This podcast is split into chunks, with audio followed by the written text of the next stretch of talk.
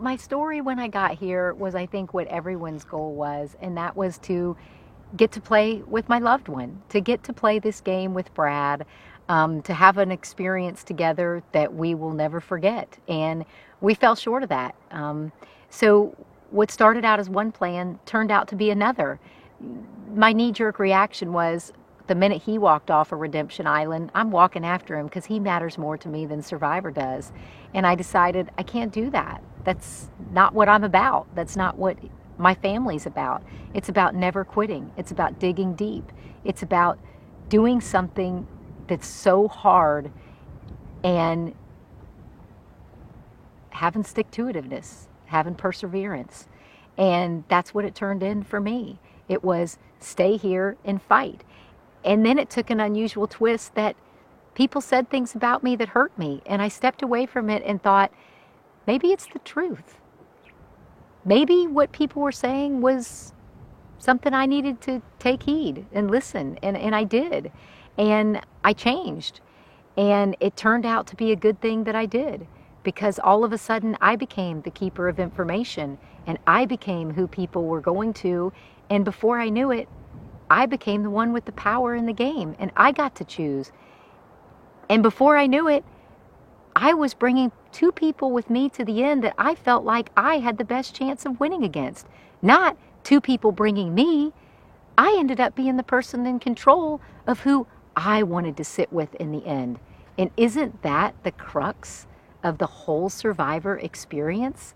That you turn things around yourself and were in such control that you single handedly picked the two next to you and, and everything fell into place.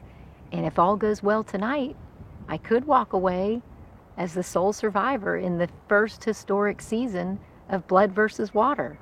And Monica did it, you guys, without Brad and without her safety net and without anybody else. And the you know, the biggest thing is that I love my kids and I love my husband. And, and I think for young people, they want to have self reliance and they want to know what they have inside. And, and after I won those three challenges and after what this whole experience has given to me, I think that my kids on tough days, whether it's a test, SAT, a sporting event, you know, a speech, a play, whatever endeavors that they are undertaking, they will know they've got grit from mom, you know, from dad. They all know they have it from him, but they have it from their mom too.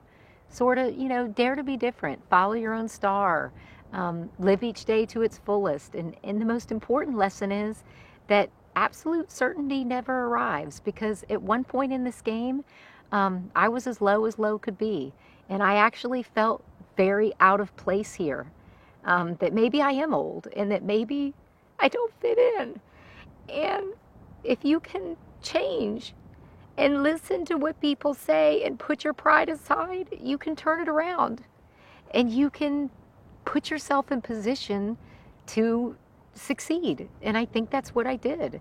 And that I hope that the lesson learned here for my kids, my family, or, or anybody my age is turn your back at criticism. Listen to what they're saying, see if there's any truth, and try to change because things might happen better because of it. We're not perfect. And uh, if you can make something of what people say, good things can come.